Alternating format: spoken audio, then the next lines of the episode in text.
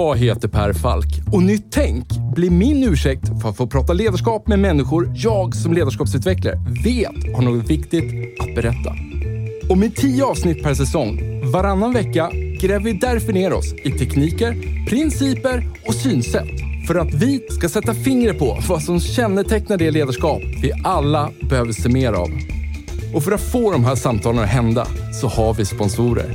Först och främst min arbetsgivare Mindset där jag och mina kollegor tar fram både små och stora ledarskapsprogram som skapar de nya beteenden som behövs för att få er strategi att hända. Allt handlar om att noga identifiera moments that matters. Samt Promote, som är den självklara digitala plattformen för dig som vill skapa effektfulla lärresor och ett mätbart resultat i verksamheten. Och om ni vill ge era nya medarbetare en riktigt bra introduktion med en välkomnande och effektfull onboarding så tycker jag ni ska kontakta superproffsiga Induction. Ni hittar såklart länkar i avsnittsbeskrivningen. Nu hoppar vi in i samtalet. Enjoy!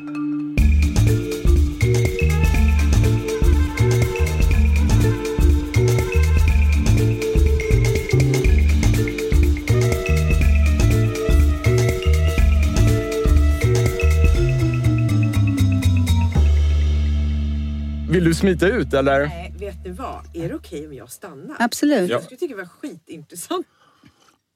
Och jag kan också bara förvarna, eh, så här, när jag koncentrerar mig ibland, ibland har jag kontakt, men ibland har jag inte det. Det är lugnt. Ja, och jag bara, för jag märker att vissa gäster kan bara freaka Ja. ur och, tyck, tro, och tro att jag, eh, är nå, jag, jag kan se väldigt bister ut, men Ja. det är bara för att jag är djupt inne i samtalet. Liksom. absolut. Ingenting annat. Nej. Det där med kroppsspråk vet du, det kan vara väldigt förvirrande. Jo, men så här. Jag pratade med en deltagare på Women for Leaders Premium Leadership Program. Och utan att jag hade frågat någonting så tog hon rent spontant upp, eftersom jag vet att hon gillar min podd. Du måste intervjua Johanna Frilin. Och bevisligen gjorde du ett stort intryck på henne. Vad brukar de gilla? Eh, vad brukar de gilla? Nej, men jag tror att de gillar att jag är rätt jordnära. Och eh, det är väldigt lite bullshit. En spade är en spade, helt enkelt. Ehm, och att jag tycker ledarskap och att driva organisation och förändring är otroligt kul. Så att jag utstrålar väldigt mycket att det är, så här, det är det bästa och roligaste man kan göra. Ja. Och det brukar funka på de flesta deltagare i det här programmet. Vad handlar programmet om? Alltså Premium Leadership Program, det, det, det, liksom, det lovar ju mycket i, i namnet. Eh, nej, men det är ett program, ett ledarskapsprogram för kvinnor som befinner sig i, i ledande positioner. Och vårt liksom, underliggande mål med det där programmet är att de ska liksom bli otroligt duktiga ledare, få jättebra självförtroende men också självinsikt och en dag bli VDR. Därför att vi är ett gäng som driver det här programmet och vår passion och vår mission i livet eh, här i näringslivet i Sverige det är att fler kvinnor ska få erbjudandet att bli VD och våga tacka ja. Ja. Vad är din roll då? Jag är utbildare, så jag har varit med och skapat programmet från början. Och nu så är jag utbildare och jag driver en modul som handlar om värderingsstyrt ledarskap. Alltså hur man kan leda via värderingar och hur man ska tänka i värderingsstarka organisationer. Ja.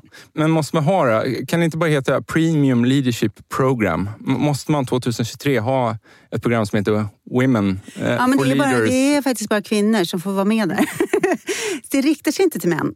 Och det drivs av en organisation som heter Women for Leaders som har en mängd olika aktiviteter för att liksom, ja, men främja kvinnligt ledarskap och framförallt eh, att eh, kvinnor ska få frågan att bli höga chefer men de ska också våga tacka ja. Ja. Om vi zoomar ut lite då, för någon som aldrig har hört ditt namn tidigare. Ja. Vem är du, Johanna? Jag är en eh, kvinna på 54 bast, eh, trebarnsmamma, eller de är stora nu. Har två hästar och en hund, en man. Varit chef nu i, sen jag var eh, 28. Så jag har varit chef jättelänge.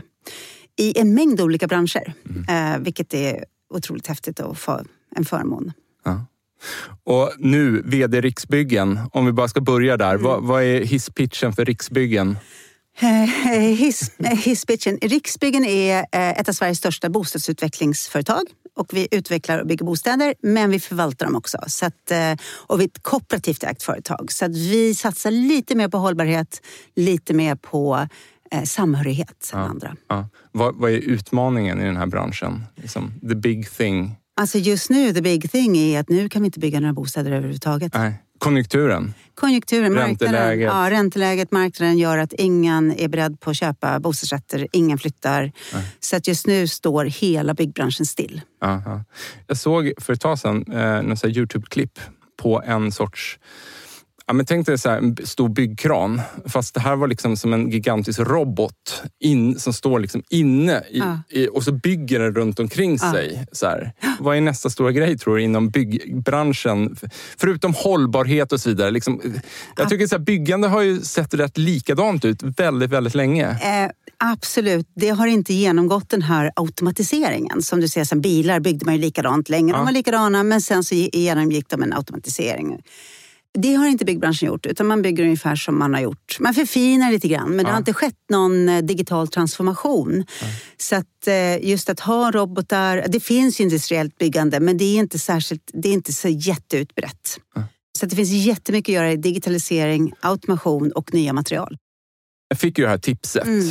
eh, att jag borde träffa dig och intervjua dig för att du har en story. Och, jag, jag förstår ju när jag börjar titta på ditt CV var den här liksom storyn kommer ifrån. För att ditt CV ser ju, är ju inte självklart. Men det är ju ganska brokigt. Ja, eller, som jag skulle säga, väldigt intressant. Eh, liksom du, du har gjort ett hopp här från SVT. Ja. Eh, va, va, hur ska man säga, vad, är den formella, vad var den formella rollen på SVT? När jag slutade där så var jag divisionschef för allmän-tv-divisionen. Så jag var chef för allt som inte var sport och nyheter helt enkelt. Ja. Och nu VD Riksbyggen och så har du gjort ett antal touchpoints då däremellan. Ja. Och då tänker jag så här att har man gjort sådana hopp mellan så, så vitt skilda branscher, då är man också en person som har tvingats tänka igenom sitt ledarskap väldigt många gånger. Absolut. På SVT då var jag liksom expertchef kan man säga. Mm. Jag kom ju från leden. Jag jobbade som producent, först som in, praktikant, inslagsproducent. Alltså jag gick hela vägen. Mm. Ehm, Men sen så, de andra eh, vd-rollerna jag har haft, då har jag inte varit experten alls. Utan jag har varit generalisten. Mm. Ehm, Och fokuserat jättemycket på att ehm, få andra att bidra med sin expertkunskap så att vi kan fatta Mm. rätt beslut. Och Det är liksom något som jag drivs väldigt starkt av, den här kollektiva intelligensen. Mm. Eh, Och det, det är mycket lättare att driva den när du inte kan frågan själv. Nej. Jag var med om hela teknikskiftet Mm. i media. Vi skulle gå från att ha stora studios, 15 pers i varje Mm. tv-team, till att alla kan filma och klippa själva. Ja. Ehm, och det var ju en jättestor utmaning rent arbetsmässigt för många medarbetare. Och jag ser framför mig just att man kanske då ville eh, fortsätta med rätt tunga produktioner för att man kanske till en början uppfattar det som att det är det som är kvalitet. Eh, Exakt, och vi var väldigt länge tänkte vi så att folk kommer aldrig titta på rör, rörligt i mobilen för skärmarna är ju så små. Nej, nej. Och vi gör ju tv för så här 5.1 retina-skärmar. Ja. Det var helt obegripligt att det kommer aldrig hända. Nej, Nej det, jag, jag tänker så här, oftast är det kanske inte så här tekniksprånget som är omöjligt att se, men, men man har svårt att förstå vad, vilken beteendeförändring tekniksprånget kommer Ja. skapa. Och därmed ligger man fel i sitt liksom, framtida tjänsteutbud eller vad man nu... Exakt, för du var ju på det. Här, vi trodde ju kvaliteten var i ljussättningen och det fantastiska ljudet. Ja. Och det är det ju ibland. Ja. Om du tittar på Melodifestivalen. Ja, nej, men det- Nej, det är den vill man ju bättre när det är stort. Ja.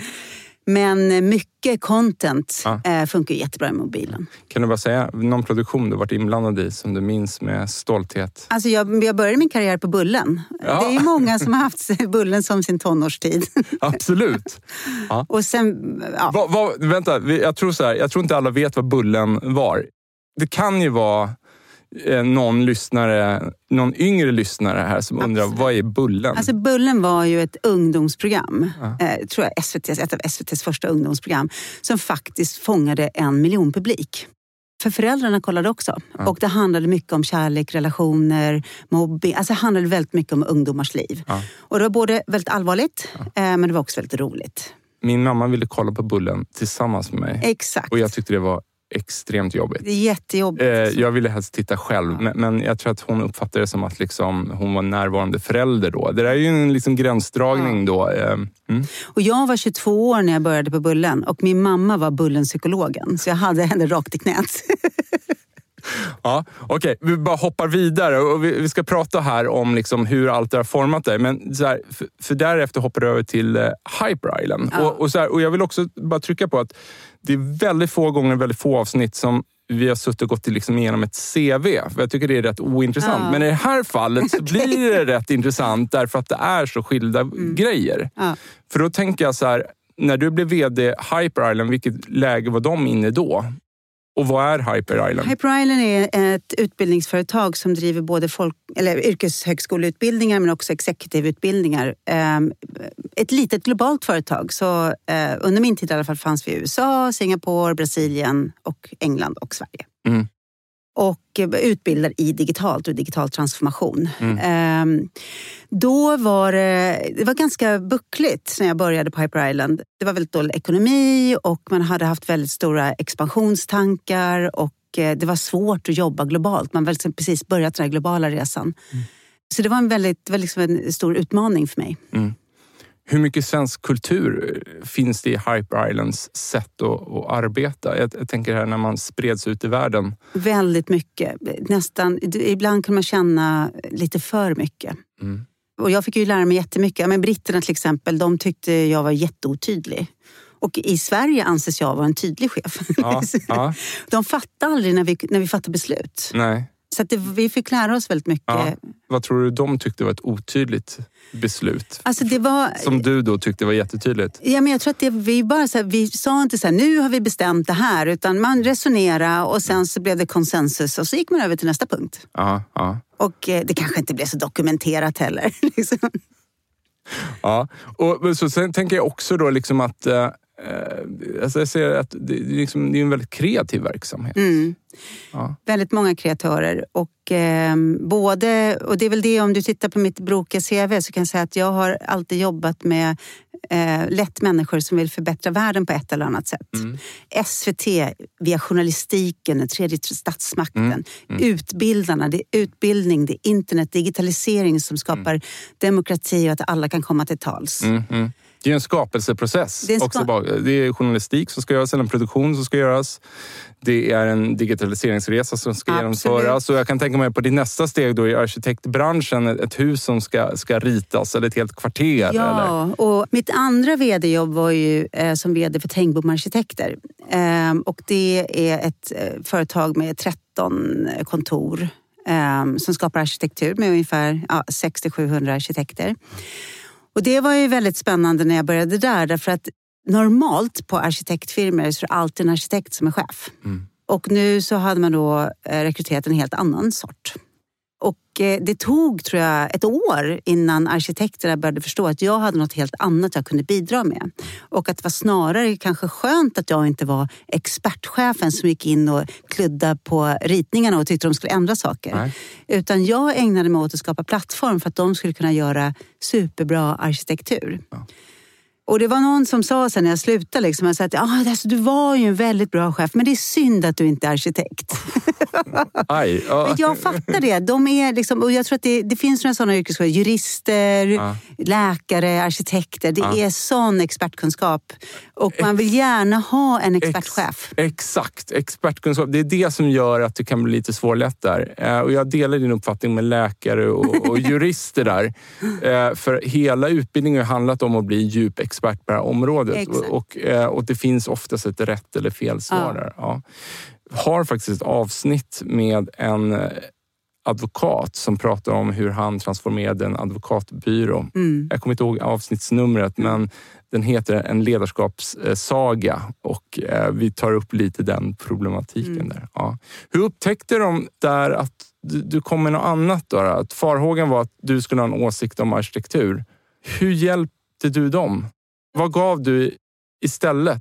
Nej, men jag... Eh, vi skulle göra en strategi. Det fanns ingen strategi på Tengbom. Ja. Kontoren var uppköpta, så det fanns inte heller något sammanhållande.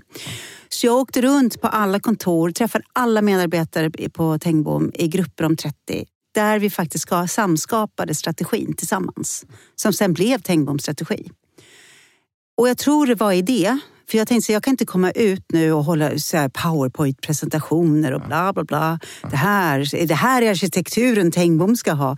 För det hade jag ju ingen aning om. Nej. Utan jag, mitt jobb blev ju väldigt mycket att träffa alla och få dem att berätta det på ett strukturerat sätt. Tror du att i en sån där organisation att det till och med, det behöver inte vara då en arkitektfirma utan att kan det vara en fördel att man kommer in utifrån och inte har koll på själva produkten? Alltså- och om det är så att man behöver ta fram en ny riktning för, för organisationen. Och, Jag tycker det har varit en fördel. Eh, Jag kunde inte så mycket om bostadsproduktion heller när jag började på Riksbyggen. Och jag tycker att alltså, som VD så är det i alla fall ingen nackdel. något annat man bör betänka när man när leder experter? Kanske bland det svåraste man kan hålla på med. Nej, Men jag tror att jag tror att det är viktigt också att alla måste förstå att, att leda experter är också en expertis. Mm. Och jag tycker nu, när jag har varit VD så länge, så nu är VD min expertis. Mm. Och det tror jag är viktigt också att experterna förstår. Mm. Och arkitekterna tänker väldigt mycket så här, vi, vi ska liksom göra människor lyckliga och lugna via arkitektur. Mm. Vi ska skapa bra samhällen. De ser ju inte ett hus eller, eller liksom en vägg utan de ser ju ett, en bit av ett helt samhälle där, som är format för människan. Ja. Ehm, Så det är också liksom väldigt starka social, stark social patos. Ja. Får du utlopp för det här på Riksbyggen? Då? Alltså Får, ännu får du vara mer. kreativ? Ja. Ja, men jag tänker så här. Jag är en väldigt kreativ person. Alltså jag kommer ju från ett kreativt yrke från början. Ja. Och eh, jag tänker att, alltså att vara VD, det är superkreativt. Mm. För du måste hela tiden fundera ut så här, hur kan vi lösa det här på ett sätt, på ett annorlunda sätt? Eller hur kan jag få med mig människorna så att de förstår? Mm. Och jag håller i ofta väldigt kreativa workshops och innovationsprocesser och sådär. För att jag tycker det är väldigt roligt och eh, för att jag kan det. Ja. Tror du det är vanligt för en VD på din nivå Nej. att vara så inblandad? I... Nej, det är inte det. Jag vet. Och, jag har blivit kallad för post-it-vd ibland. Men nej, det är inte det. Men jag tycker inte heller man som VD, alltså oavsett nivå, man kan liksom inte abdikera från ledarskapet. Och att skapa saker tillsammans, det är en del av ledarskapet. Ja, ja. Jag kommer återkomma till det där med workshops här om, om en liten stund. här. Men bara snabbt, så här, vad, om man bara zoomar ut som VD, liksom, vilka beröringspunkter? Hur mycket, liksom, hur mycket möjligheter har du att sätta prägel på en organisation och, och få den att agera på det sättet som för- enligt den vision som Ja. du ser? Vad Eh, har du för beröringspunkter? Alltså, jag, har, jag skulle säga att jag har väldigt stora möjligheter. Mm. Och sen så är det ju större organisation du har, desto mer måste du jobba genom andra. Och, att det, och för mig är det viktigt att liksom inte organisationen blir beroende av mig som person. Utan jag ska bygga system. Mm. Jag har stora möjligheter, men det kan ta längre tid ju större Mm. en organisation är. För att det ska byggas ett system, det ska byggas en kultur. Ehm, Men att jobba med en företagsledning och skapa ett team av en företagsledning och ett styrelsen, eh, då har du ju jättestora möjligheter att påverka. Så är det. Ja. När du säger skapa ett system, vad menar du? Det låter ju lite tråkigt. Nej, men jag tänker så här, och jag tror att det här har varit en lärprocess. Jag har ju varit chef ganska länge nu. Ja. Liksom. Jag tror att jag byggde mitt ledarskap de första tio åren kanske på väldigt mycket på mig själv som person. Mm, mm. Och att, Att, jag var... du, att du var tvungen att jag att vara där. var för att- överallt och jag var väldigt energisk och ganska dynamisk. Liksom. Mm. Eh, Men sen blev det så att om jag slutade, då liksom försvann mycket av de tankar som jag och ledningsgruppen kanske hade byggt upp. Mm, För de, häng, de är liksom uppkopplade på mig. mm, Jag vill göra någonting som håller över tid, mm. som inte hänger på mig. Och då måste jag bygga den här kulturen och inympa den i andra personer. Så jag måste bygga den tillsammans med andra. Skapa gemensamma tankesätt. Det är då. bara gemensamt som gäller. Mm. Om jag kan göra det tillsammans med företagsledningen, vi skapar saker gemensamt, Mm. då kommer de göra det tillsammans gemensamt med sina ledningsgrupper. Som sen kommer göra det gemensamt med sina medarbetare. Mm. Och det tror jag man bygger ett, ett system. 10 000 kronors frågan då. Hur, vad, vad fasen börjar man en, en sån resa? För jag tänker så här, nu har ju du då kommit in ett gäng gånger Mm. som VD in i en organisation. Vart börjar man någonstans? Hur skapar man det här Alltså du måste börja med ditt eget team. Din Din ledningsgrupp. ledningsgrupp, företagsledningen och styrelsen. Mm. Ehm, därför att där, det handlar om walk the talk. Mm. Sen tycker jag, så jag- börjar alltid med liksom ledningsgruppen. Nu ska vi få ihop ett team, vi ska bestämma vart vi ska, vi ska göra en strategi, vi ska bestämma vilka värderingar vi tycker är viktigt. Och vi behöver inte börja om från nytt, utan det fanns ju säkert massa bra. Och sen så det- kan det vara bra att skapa lite tryck underifrån också. Ja. Ehm, därför att ibland är det så att människor vill förändring men att de inte tror att det är möjligt. Så att också skapa ett tryck underifrån så att man åstadkommer den här förändringen tillsammans. Mm. Jag brukar ofta tänka att i stora företag så vadet blir ju ofta bestämt. Ja. Det är så strategiska frågor som tas på styrelsenivå. Ja, exakt. Folk kan vara Aff- med... Beslut om affären. Ja, hur, hur ska vi få den avkastning vi behöver? precis. Eh, Det blir ofta bestämt. Människor kan vara med och ta fram förslag till Mm. nyckeltal eller liksom inriktning. Men huret, det är ju ingen företagsledning eller styrelse som bestämmer. Mm. Då brukar tänka så här, kan vi skapa delaktighet och engagemang kring huret? Mm. Och att inte vara liksom så här fikdemokratiska och säga så här, men ni får också vara med och bestämma vadet. För så Mm. är det oftast inte. Nej. Men hur man ska genomföra saker, hur man ska jobba, vilka verktyg ska vi använda? Exempel var till exempel att när jag började på Riksbyggen så hade man inte kommit så långt med digitalisering. Man hade gjort en hel del men det var svårt att få till digitala tjänster och produkter därför att man jobbade väldigt mycket i sina egna silos. Och då tänker jag, ja, men då får vi göra tre saker. Dels starta en kuvös, det vill säga ett eget bolag som ska jobba med digitala produkter. Dels så ska vi ta fram en digital strategi och det är något som företagsledningen bestämmer. Och dels så har vi en workshop med alla chefer, en innovationsworkshop med alla chefer för att de ska få känna hur det känns, hur det går till att skapa en digital produkt så att de får lite digitalt självförtroende. Kuvösen fick, den la vi ner efter ett år därför den behövdes inte längre. nej.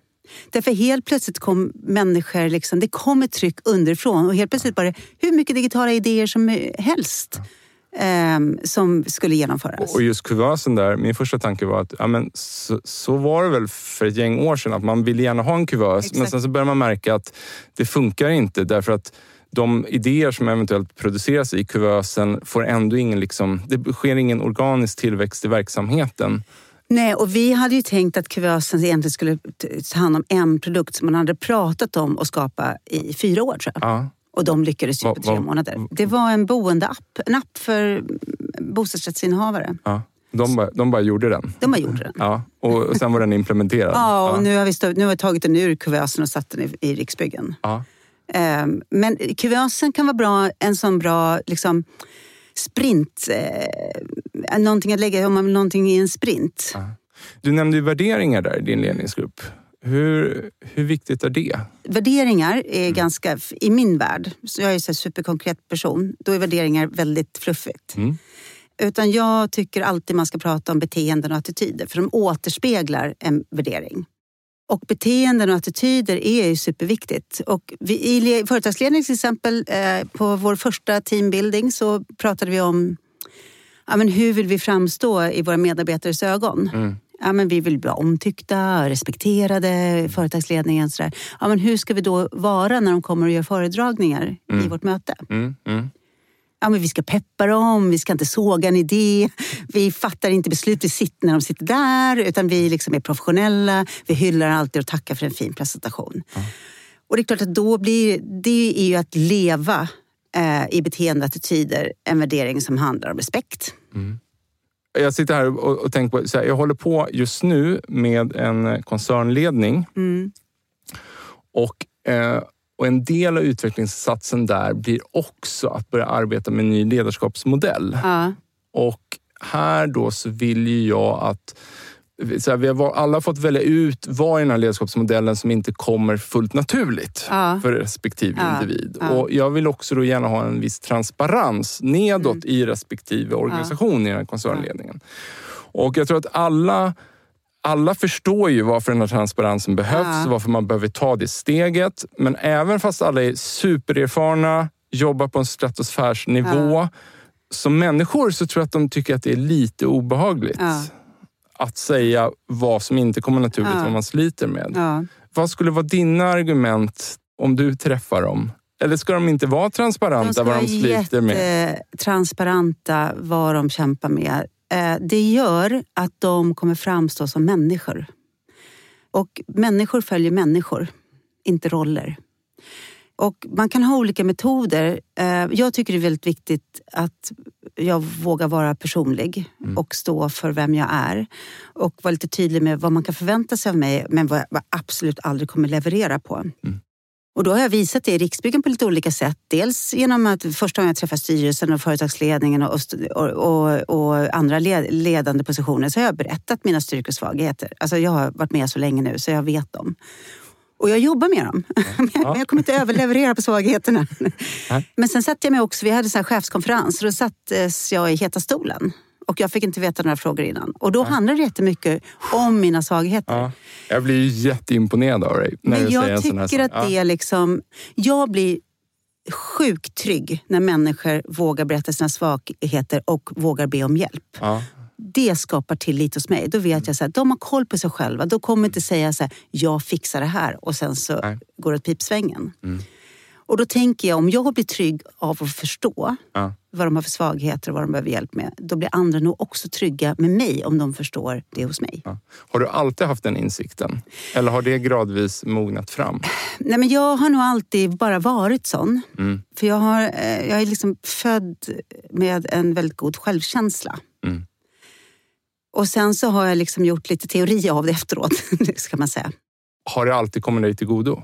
Eh, jag, jag har ibland, nå- några gånger har jag varit lite för öppen och så har jag fått det lite som en eh, kniv i ryggen efteråt. Det, och kände att, men det var, det var framförallt, alltså, när du är VD så kanske behöver vara lite strategisk ibland kopplat till styrelse eller ägare. Eh, Det kan inte vara kanske helt så fullt transparent som jag kanske var i början av mitt vd-skap. Mm, mm. Om det, kulturen där för att visa sårbarhet, eh, kunna prata om sig, Mm. vad man jobbar med. Om den inte finns och du då öppnar upp, Ja. vad, vad, skulle, vad tror du reaktionen skulle kunna bli? Nej, men jag tror folk...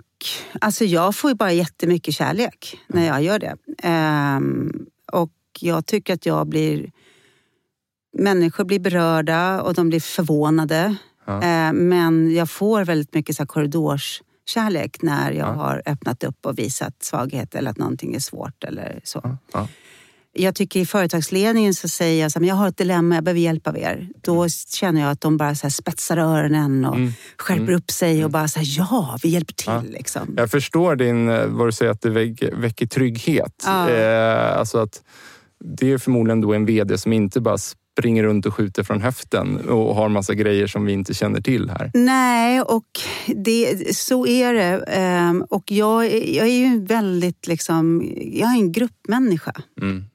Alltså jag gör helst allt i grupp. Mm. Och jag är så fast övertygad om att en grupp levererar så mycket bättre än individer. Mm. Så att för mig finns liksom al- inget alternativ. Vad är dina svagheter då? Ja, men jag är rätt slarvig, eh, rätt hafsig. Jag har ju svårt att komma ihåg siffror. Till exempel. Det var en miljard, en miljon, alltså det var ett och ty- några nollor. Typiskt dåligt som VD. Typiskt dåligt som VD. Jag tror eh, oftast... eh, För, jag är för positiv. Jag är för optimistisk. Så det, liksom, det måste stå liksom en kris här framför näsan på mig för att jag ska se det. Eller Någon måste typ stjäla saker på jobbet för att jag ska se att de inte levererar. Ja, Ehm, Så att jag behöver människor runt omkring mig som är liksom lite mer lite långsammare än vad jag är och också eh, ser verkligheten som den är och säger det. Hur kan ni prata om en sån här grej då, på Riksbyggen?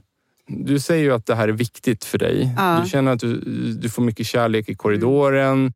Din styrelse verkar gilla den här approachen också. Men, men hur, hur sprider du det här i... eh, Tillbaks till det här, vilka beröring, liksom kontaktytor du Ja. har i din organisation. Ja, men jag försöker sprida det både via cheferna såklart men också det ska genomsyra vårt ledarprogram och vår ledarfilosofi. Jag har chefskonferenser till exempel med olika, alla chefer. Ibland topp 80, ibland alla 280. Mm. Jag håller i dem själv. Mm, mm. I julas så var jag så stressad så då lät jag två konsulter ta dem. Men jag var på scen nästan hela tiden. Ja. För jag vill inte... Jag tänker så här, man ska ta alla tillfällen man får att visa ledarskap. Ja. Att walk the talk. Så jag tycker att jag får väldigt mycket möjligheter att sprida mitt sätt sätt, eller min, min tanke kring hur vi ska driva en organisation och vilken kultur vi ska ha i internt. Är det du som sätter agendan då också? Ja, jag, jag ska Ja. aldrig delegera bort Nej, nej. Ja. Så vad, hur kan en Per agenda... minut. Ja, men Ja. Vad, så vad, vad kan innehållet vara på en chefskonferens? På, liksom, Ja. Helst inte på minutbasis. Nej, jag ska, ska basis, skippa. men, Men... först, jag tänker så här, ungefär 30 procent av tiden ska gå till att skapa relationer mellan cheferna fascinerande. Och då får man ju liksom sätta det, och det kan ju vara genom att de får problemlösa tillsammans eller ha dialoger ihop eller få svåra personliga frågor som de ska prata om. Eh, men det är i alla fall 30 procent. Bara 10 procent får vara powerpoints. Och sen så vill jag att resten av tiden ska handla om att vi skapar tillsammans. Så det kanske är en innovationsworkshop där vi så här, ja men vad är nästa digitala tjänst som Riksbyggen ska komma med? Vi hade en workshop nu i julas som handlade om så här, ja men vi har en strategi. Så vi har sagt så här, vi ska bli klara med den 2028. Kan vi halvera tiden så vi blir klara redan 2024 eller 2026? Vad skulle vi behöva göra? Jättekreativt liksom. Har du någon kreativitetshacks där när du Ja, ändå pratar om det? absolut. Ja, men jag det- bara tänker mig din Hyper Island-bakgrund. Ja, ja, jag kan- För då är man ju lite elitspelare i... Absolut. Nej, men Double Diamond och allt vad de heter. Och eh, det är jättebra med kreativitetshack tycker jag för att det sorterar upp Hjärnan kan inte vara kreativ och skapa kvalitet alltid samtidigt. Nej. Därför att det är en del som är kreativ ja. ja, och en del som faktiskt eh, måste säga nej och skapa kvalitet. Ja. Så jag delar också ofta upp en, en innovationsworkshop till exempel i två delar. Den ena, då är vi bara kreativa. I nästa, då skapar vi kvalitet. Mm, mm. Men det är, sånt är ju otroligt kul och väldigt, väldigt effektivt. På två timmar kan man ju ha liksom verkligen skapat någonting som är viktigt. Vad är kreativitet för dig? Liksom, kan, kan alla vara kreativa? Eller, liksom, eller är Ja. det något som går att lära sig? Det är, jag skulle säga att det är mycket metod och det är mycket mod. Kreativitet tycker jag handlar om att försöka lösa ett gammalt problem på ett nytt sätt. Och det kan vara bokföring. Mm, mm. Och att våga... Dubbel bokföring. Exakt, eller trippel. eh, nej, att våga se saker från andra perspektiv. Ja. Och då, behöv, då, då, då kan du inte vara själv heller. Utan du behöver ha de andra perspektiven. Kan man då lära en organisation att vara kreativ genom rätt metod? Absolut, skulle jag säga det. det. Och det första de måste lära sig, det är att lyssna på andra. I idégenereringsfasen? Ja, de måste lyssna på andra och de måste komma förbi Ja. ehm, censur. Man får ju bara säga ja och till exempel. Man får aldrig säga nej men i en kreativ process. Nej, det där får du nog förklara. Ja, men, har, har du varit på improvisationsteater någon gång? Som tur är, nej. Nej, men hela, hela Jag grunden skulle, jag skulle tycka det var fruktansvärt... eh, Alltså, det är en sån här grej som förmodligen skulle vara väldigt bra för mig att göra. Eh, Ja, men och jag du, skulle du har inte tittat det. på det ens? en Ja, nej, inte Nej. det heller. Och, och, men eh, jag tycker att det verkar eh, ja, men både lite obehagligt att titta på Ja. och framförallt medverka. Men du säger att du och jag improviserar nu och så Ja. säger jag så här, ska vi gå och dansa? Och då säger du nej. ja, Då tar ju pjäsen slut. ja, Så du måste alltid säga, så här, om jag säger ska vi gå och dansa? Så säger du ja, och vi skulle kunna äta popcorn också. ja, okej. Då fortsätter ju pjäsen. Ja, ja. Så och det är likadant varje- med kreativitet. Så att i en sån här process så föreslår någon så här, ska vi göra en sån här app? Då får du inte säga nej. Nej. Utan får du säga ja, och vi skulle kunna rikta den mot seniorer. Ja, Så att eh, det är så man bygger. Så att man får liksom, om man har, det finns sådana metoder som man kan liksom göra nästan vem som helst kreativ. ja. Du, bara tillbaka till din ledningsgrupp. Mm. Har du några mer principer för liksom, hur ni arbetar? Och så, som blir viktigt för att liksom, få en ja, men kvalitativ output av ert arbete helt enkelt? Ja, men dels här lite bara, man ska vara påläst. Mm. Man ska komma i tid. Man ska inte hålla på med mejl och liksom vara där här och nu. Ja. Sen är en viktig princip, det ska vara väldigt roligt. Vi ska skratta och vi ska även skratta när det är svårt. Ja. Ehm, och man kommer dit och har teamhatten på sig. Mm. Man kommer inte dit, man kommer inte till ledningsgruppen och representerar sitt område. Mm. Utan när man kliver in i ledningsgruppen, Mm, mm.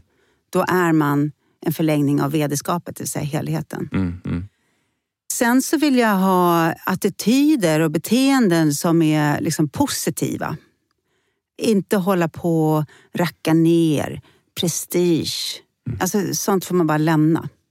Kan ni utvärdera er själva? Alltså, har ni satt upp spelregler som, gör, som ni försöker hålla vara true Absolut. to? Ja, jag tycker att man ska utvärdera sig själv en gång var sjätte månad eller tolfte månad. Ja.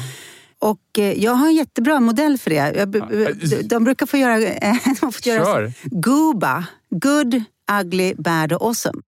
Och så får man liksom tänka ut så här, vad tycker jag i vårt ledningsarbete är good? Ja. Vad är bad? Vad är riktigt ugly? Ja, och vad ja. är awesome? Ja. Så sätter vi upp post-it-lappar och då får vi liksom en matris av det. Så här, vad är det vi- är bra på? Vad vi ska fortsätta göra i vårt samarbete? Vad är det vi är riktigt ruttna på? Och vad är det vi ska förändra? Aha. Har det varit enkelt eh, från början? Att, ja, men jag tänker att det är en process att komma så långt att man vågar utvärdera sig själv också. Absolut, och jag tror att den... eh, I min värld så har det blivit enklare och enklare ju äldre jag blir. För att jag får, bli, får bättre självförtroende så att jag vågar gå in och göra det här direkt. Men det bygger ju på att man ändå har skapat en slags grundtillit i sin grupp. Mm, mm, Och det skapar man genom att vara öppen. mm, mm. Är det någon som vågar säga då, något som du, du som VD måste göra annorlunda?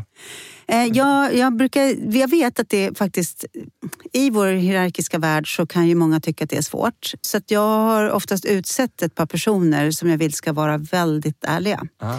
Och eh, i Riksbyggen så är det då HR-chefen Karin som jag kallar för spaden.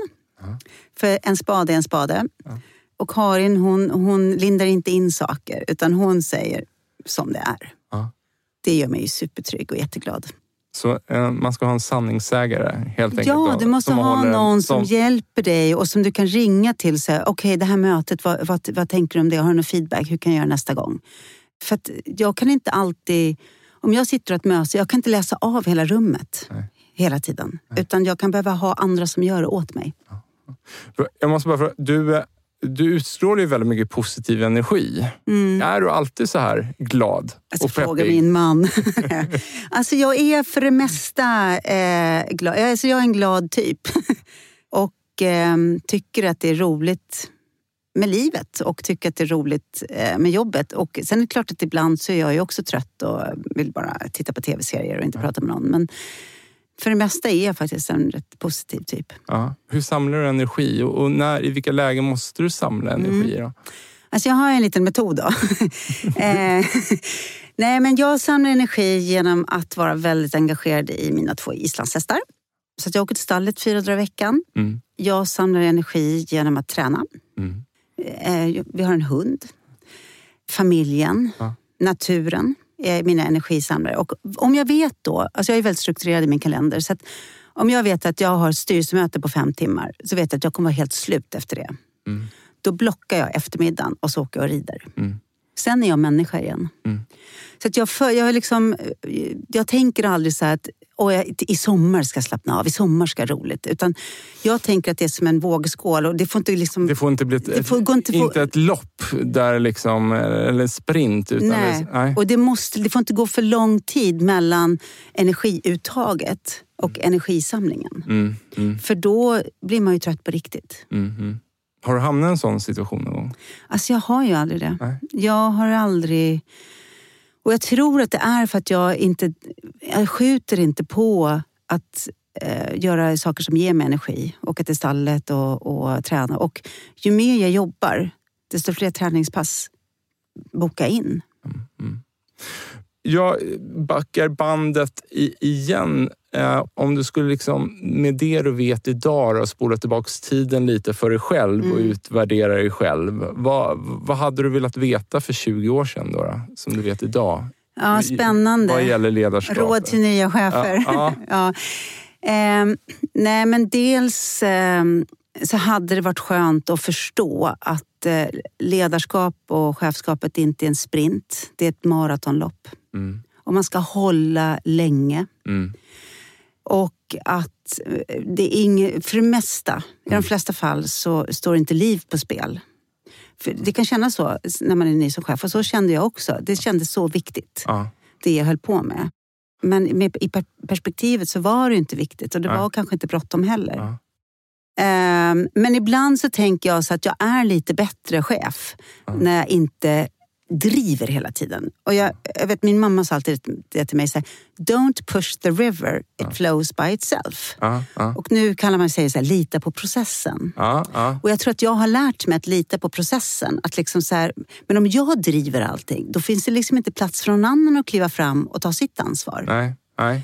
Utan där kan man också backa lite ibland som chef. Ja. Ehm, Va, vad, skulle, vad skulle det kunna vara för situation? Ja, men det skulle kunna vara... Eh, ja, men liksom, eh, om man eh, har en, verksamhet som går dåligt och så håller man på övernitiskt och följer upp den. Ja, men nu ska vi ha ah. veckomöten och följa upp. Jag förstår. Det gör Det att de... känslomässiga påslaget är att här måste jag gå in och följa upp ännu mer. Exakt. Ja. Men vad som händer med dem du följer upp är att de sätter sig på läktaren. För de, de tappar ju Jag själva menar. initiativet. Jag förstår precis vad du Mm. menar. Ja. Och släpper ägarskapet. Släpper ägarskapet helt och hållet och börjar leverera bara det jag vill istället för leverera faktiskt verksamheten. Ja, jag förstår. Ja. Okej, så uh, vad var, hur sammanfattar du? Vad, vad var det du sa? Vad var det du kallade det för? Att Eh, Lita på processen. lita på processen. ja. exakt. Och må, ställda mål då. Att, Ja, mm, precis. Och att, eh, men något annat som jag också har tänkt på, det var ju att eh, jag behöver inte var, finnas med överallt. Det är lätt när man som ung chef tänker att man blir nästan som en serviceorganisation för sina medarbetare. mm, Därför att man vill så gärna att bli omtyckt kanske, Eh, respekterad. Och man tänker liksom att eh, det, medarbet- det blir nästan så att medarbetarna, det är de som sätter agendan. mm, mm, Eh, och där tänker jag att det ägnade jag mig också åt de första åren, liksom, att vara lite medarbetarstyrd. Och det är väldigt lätt som mellanchef, för du sitter också väldigt nära medarbetarna. Mm. Och det tänker att det hade varit bra för mig att liksom lite tidigare förstå att jag måste själv sätta agendan. Mm. Och inte låta mig styras. Och det spelar liksom, det gör ingenting om alla inte gillar mig hela tiden. Nej. Nej, det är ju också en sån där sak som efterhand... där och då vill man ju kanske vara omtyckt. Ja, liksom. och det Speciellt som förstagångschef. Första gångs chef Ja. vill man jättegärna vara omtyckt. Eh, och, för, och att människor ska förstå vad det är Ja. man... Vad hade du kunnat sätta för agenda där då? Alltså så här, för, för att få den mer ur... Nej, jag För tror att du inte ja, bli, alltså, eh, springa på allt som och jag, händer. Det som var utmaningen när jag blev chef, eh, det var jag blev barnchef, eh, programchef för barn och ungdomsredaktionen på SVT. Det var mitt första chefsjobb. Mm. Och när jag utnämndes till chef, då var det protestlistor mot mig. Mm. Så det, och jag var 30 år gammal. Så att det var jag hade liksom en uppförsbacke. Ja. Eh, Och då blev ju effekten blev ju att jag ville verkligen att de skulle gilla mig. De kände mig, jag var ju Förlåt, deras jag, kollega. jag skrattar lite men det är bara för att det är så... Vilken psykologisk press alltså. Ja. och jag fattade att de egentligen tyckte om mig, för jag var en populär kollega. Och de hade nog tänkt att jag skulle bli chef en dag. Men den chefen som jag ersatte hade blivit ganska brutalt eh, bortplockad. Mhm. Så det var mer mot hur Protest. det gick till, Ja, snarare än mot mig som person. Ja. Men det gjorde att jag gick in i det där lite och ville liksom att alla bara skulle tycka att jag var världens bästa chef. Ja. Och det, jag hade behövt lugna mig, jag hade kunnat lugna mig i det. Ja. Eh, Att låta tänka så här, men de får upptäcka det över tid. Att Ja. jag är världens bästa chef därför att jag sätter en agenda för vår redaktion. ja. Mm. Eh, Och jag är bra på att berätta om den för alla andra och få in mer pengar till barnprogrammen och Mm. sådär. Det är där jag ska vara världens bästa chef. Trust the process. Ja, precis.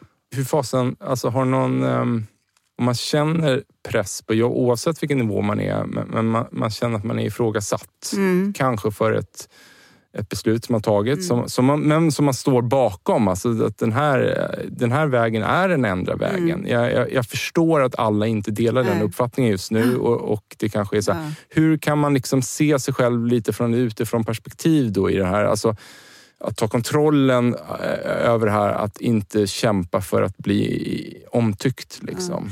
Jag tror att det är bra att ta hjälp. Ja. Att eh, ha en coach eller en HR-chef eller någon kollega eller kompis som du bollar det med. Mm.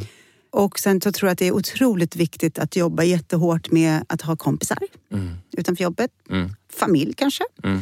en partner. Mm. Ehm, som verkligen, det är viktigt att de älskar mig. Mm. Ehm, Och ju mer, jag, ju mer kompisar jag har utanför jobbet och ju mer familj jag har, Mm. desto mindre behöver jag bli älskad varje dag på jobbet. För det är ju det här grundläggande mänskliga behovet att bli älskad och sedd.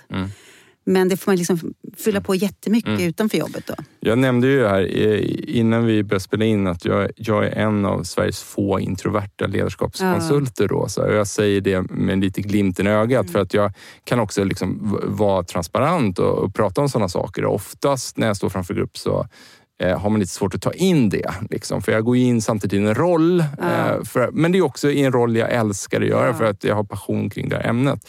Men just vad gäller så att när man har små barn hemma, man kanske träffar sina kompisar mindre och mindre. Men jag tror jag har varit inne på det i något annat avsnitt också. Att eh, de få gånger man träffar sina kompisar Mm. så slås jag av varje gång hur jäkla viktigt det är. Ja. Och hur man laddar batterierna där. Även om man inte gör någonting. Eh, Ja. Liksom, man kanske äter en middag, man Ja. tar en promenad, man tränar tillsammans.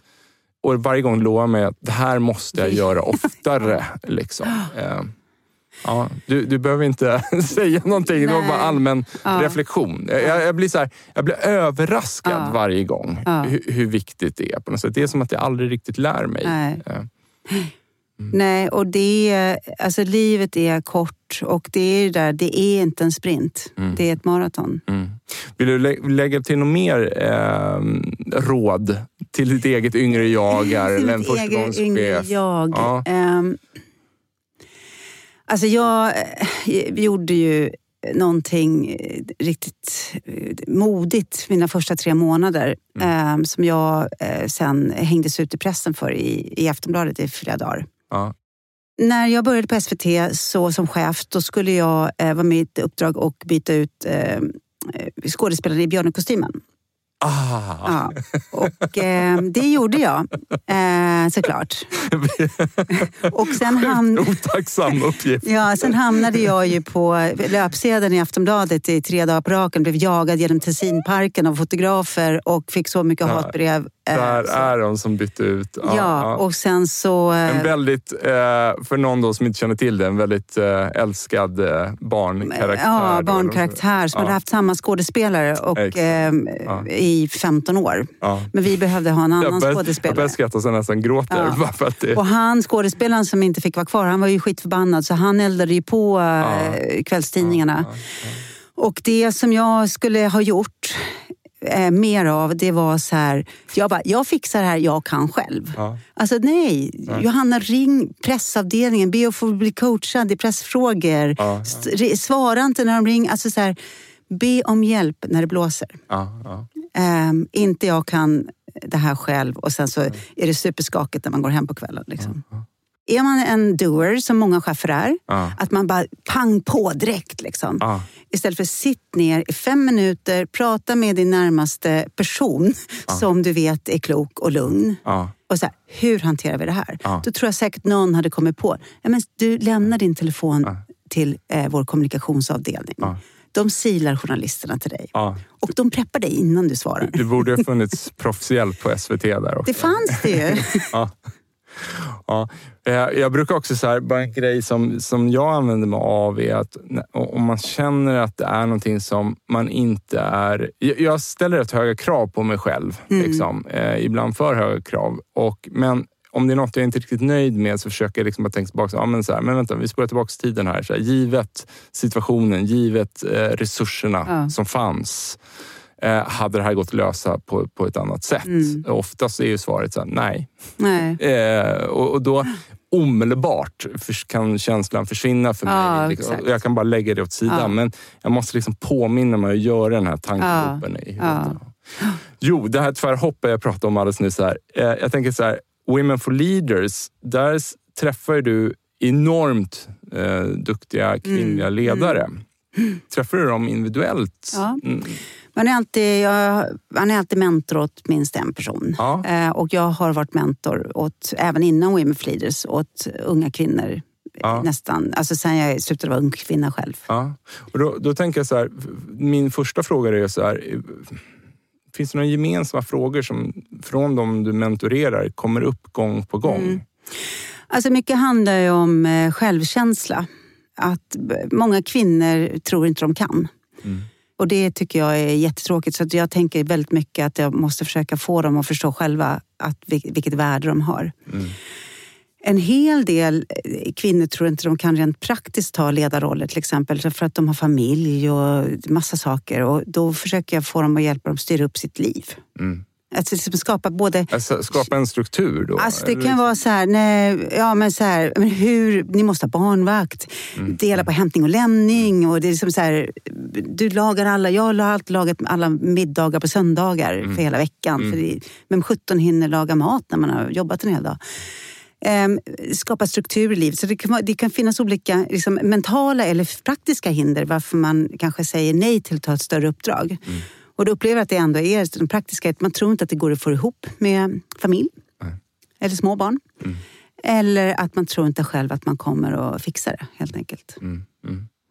Har du någon metod där som, som mentor? Liksom, hur, eh, ja, men hur, jag vet inte, hur närmar du frågan? Vad frågan än är, Mm. vad blir din roll här som mentor? Alltså, du, eller du blir ju en coach. Jag blir en coach.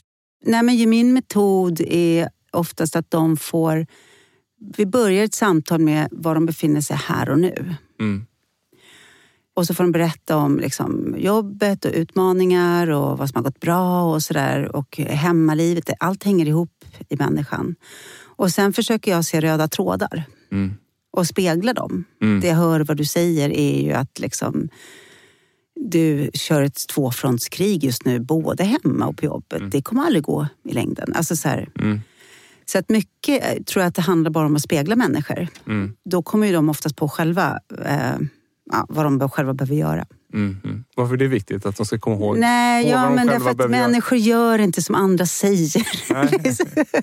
de gör bara själva som de vill, själva vill. Alltså det måste vara in... Alltså, människor ska, skapar bara egen förändring om de har en djup insikt. Ja, Och en djup insikt får man inte om någon annan berättar det. nej, man måste, Man måste upptäcka det själv. Ja, men det är ju som med barnuppfostran. Alltså, Man försöker tala om eh, för, till sina barn, men gå inte det där, jag gjorde det där misstaget, du ska inte göra det. Alltså, de, måste gå i, de måste också dricka för mycket eller göra olika saker. Man, man måste ju leva sina egna misstag. Mhm. Hur följer du upp progress där då, när du sitter om, med dem? Och vad blir ditt ansvar? Och, Nej, ja, precis. Nej, men jag, jag tar inget ansvar för det. Eh, men, jag, nej, men sen träffar man kanske dem en månad senare. Då gäller det att komma ihåg. Kanske ha skrivit några anteckningar Ja. och fråga hur har det gått med det där. Alltså, så, att, så att det blir... Och sen så börjar man igen så här, men hur, hur ser situationen för dig ut nu? Vad har, vad har blivit bättre? Vad har blivit sämre? Mm. Vilka förändringar ser du nu? Liksom. Mm. Ehm, så, så att det också blir som en röd tråd Mm. för själva mentin. Då. Mm, mm. Vi har ju berört det här, vi, vi har kommit in på workshops flera gånger under samtalet Mm. här. Är det, någon, liksom, är det någon mer kring workshops? Om man ska vara, bli grym på det, vad tycker du att man ska beakta? Och, och finns det någon särskild workshop som är liksom din, f- liksom, du är någon favorit här? Du, du har ju nämnt lite, flera här egentligen. Vi har pratat lite om kreativitet, vi har pratat om, vad, vad var det du kallade den för? eh, Det här? Double diamond eller? Nej, nej, men den utvärderar ledningsgruppen. Goba. Goba. Exakt. Ehm, ja, men, workshops är ju inte någonting man har för att det är kul.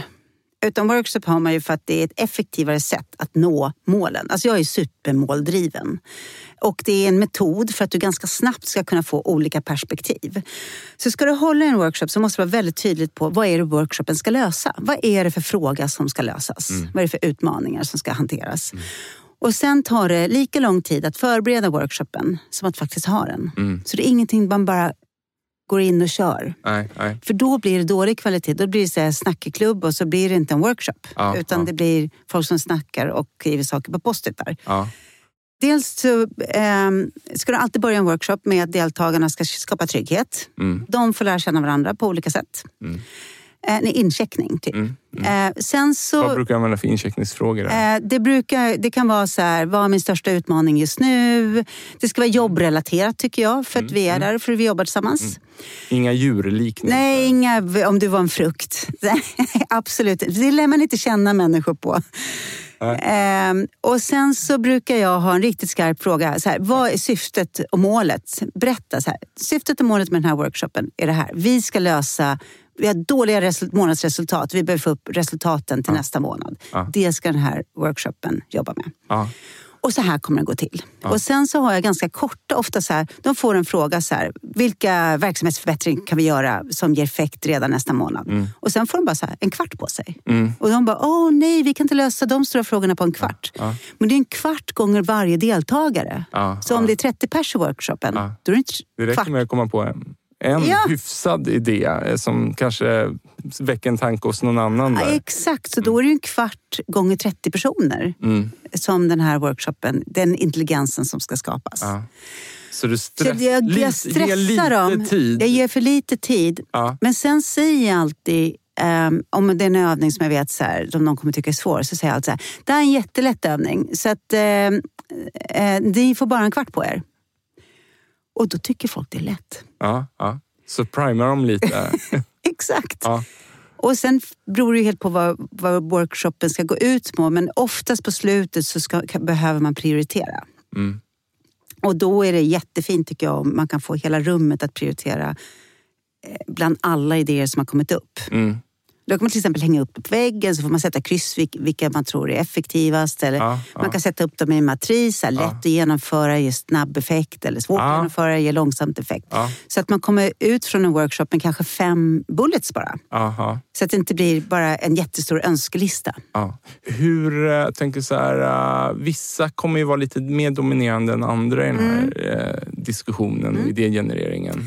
Och det är kanonbra att prata lite spelregler innan i din grupp. Eller så sätt, som workshopledare kan du sätta upp spelregler. Att det handlar om aktivt lyssnande till exempel. Mm, mm, Och att se till att alla pratar.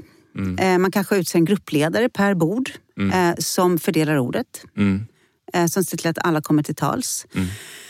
Sen finns ju något som kan störa en workshop väldigt mycket. Det är om det är för många personer med för mycket käpphästar. Ja. Och vad, me- vad menar du med käpphästar? Ja, men här- alltså att man har eh, alltså, så- saker man alltid kommer vi jobbar- dragandes ja, med. alltså man alltid, liksom. som till Ja. exempel, du har en workshop om vi ska digitalisera en, jag, är en under, kundprocess. jag är underbemannad. Ja, exakt. Eller liksom, vi ska digitalisera en kundprocess och då är det alltid någon som säger vi måste tänka på de gamla, de är inte digitala.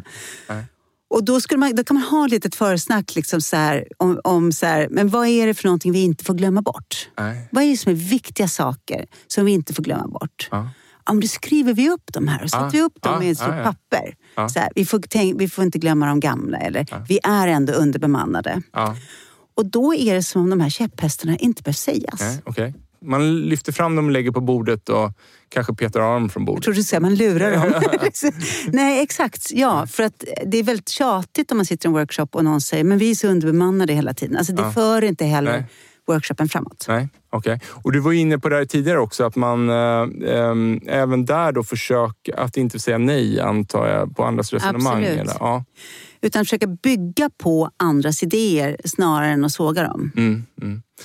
En jättekonstigt exempel. Har, har, ehm, hur gamla är dina barn? Mina barn är 28, 23 och 18. Ja, då såg de förmodligen inte Lego Masters på tv här. Eh, när Nej, nej de är, alltså, de man ska inte kalla mina barn barn.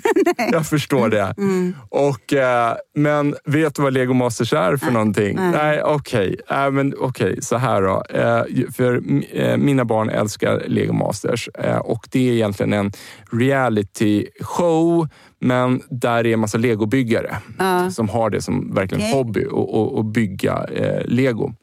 Och man sätter ihop dem och varje program så får de en utmaning att ni ska bygga en, eh, ett tivoli till Ja. exempel. Eller, och de här utmaningarna blir svårare och svårare och sen så får de viss tid, de bygger och bygger och sen så blir de bedömda av en gäst.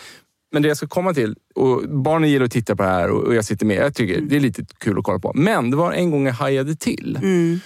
Och det var när man började bygga på någonting, men sen så roterades allting.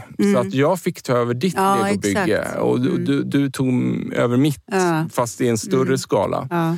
Och slutresultatet, alltså man kom längre Mm. eh, när man tittade på hur alla byggen hade gått. Det, det var verkligen så här, wow, så Mm. här, det ligger någonting här. För plötsligt så tar man över någonting och man börjar bygga en helt annan Ja. riktning än, än vad det, de, det första paret, Ja. man bygger i par nämligen. Ja. Det är ju en metod som kallas för World Café. Ah, och den kan man använda också eh, i workshopformat. Att grupper, det är fyra olika ämnen kanske, och grupperna går runt men en sitter kvar. Ja, Och okej. så bygger man vidare på vad de andra har sagt. Ja, Då blir res- slutresultatet blir otroligt mycket bättre. ja. Jag har inte använt mig av den här tekniken, Nej. men jag bara kände så här, hmm, det här vill jag på något sätt göra någonting med, den här insikten. Liksom. Ja. Men vad är syftet med den personen som sitter kvar? Är det för att... Därför det, men du- för, för I en workshop kanske du inte har någon så taktik som ett legobygge Mm. att visa upp. Utan då måste du berätta så här, men vi har den här utmaningen, det här är huvudfrågan. Det här sa förra gruppen. Jag förstår. Och då bygger de andra på Den, det. den ska liksom briefa in, Exakt. men sen måste släppa. Sen, sen, slä, sen bygger de andra på det och sen efter 20 minuter går de vidare till nästa, det kommer en ny grupp. Ja. Ja, det här är vad vi hittills har kommit fram med vår kollektiva intelligens. Ja.